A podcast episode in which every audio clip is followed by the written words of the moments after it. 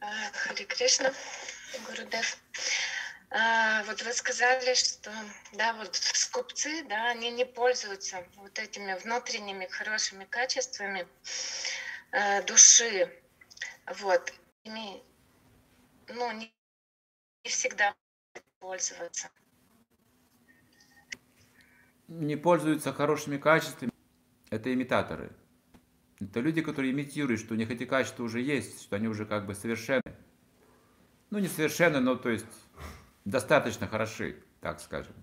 А кто-то думает, что он совершенен так же. Я встречал таких даже преданных старых, которые могут попадать в такие ловушки. В какой-то момент приходит в голову, что они достигли там какого-то духовного уровня уже большого. Так случается. Это имитация.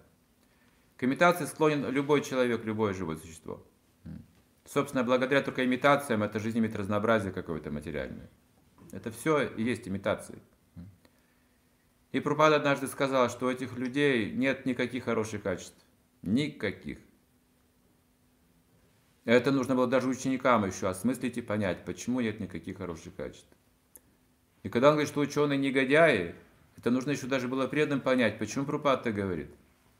Это эмоционально, это преувеличенная эмоциями, или это реальная правда. Это очень трудно было принять даже ученикам. Не говоря уже об ученых людях, гордых людях. Но Пропада сказал одну фразу, которая помогла ученикам понять это. Понять по-настоящему. Почему нет никаких хороших качеств? Никаких, представьте, Пропад сказал, никаких. Он сказал, потому что они не общаются с садху, у них нет этого общения вообще. Поэтому это все имитация. Их смирение, их культура – это лишь имитация. Поэтому время от времени вспыхивают какие-то сцены насилия страшного в этом мире.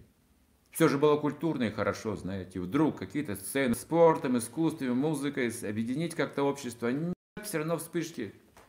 Продолжаются вспышки, рецидивы. Болезнь не уходит. Настоящее качество можно обрести, общаясь с садху. А откуда еще? Ни у кого больше таких качеств нет по-настоящему.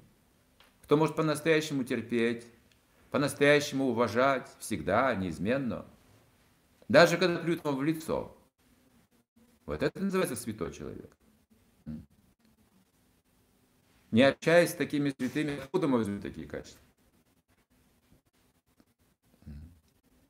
Это имитация. Великие имитаторы, они не принимают. Но когда материальная жизнь, материальная жизнь. Микрофон выключить. Но когда материальная жизнь доводит их до настоящих страданий, подлинных страданий, когда терпеть уже невозможно, они начинают смиренно обращаться к Богу. Вот в этом случае они на самом деле обращаются к Богу из страданий.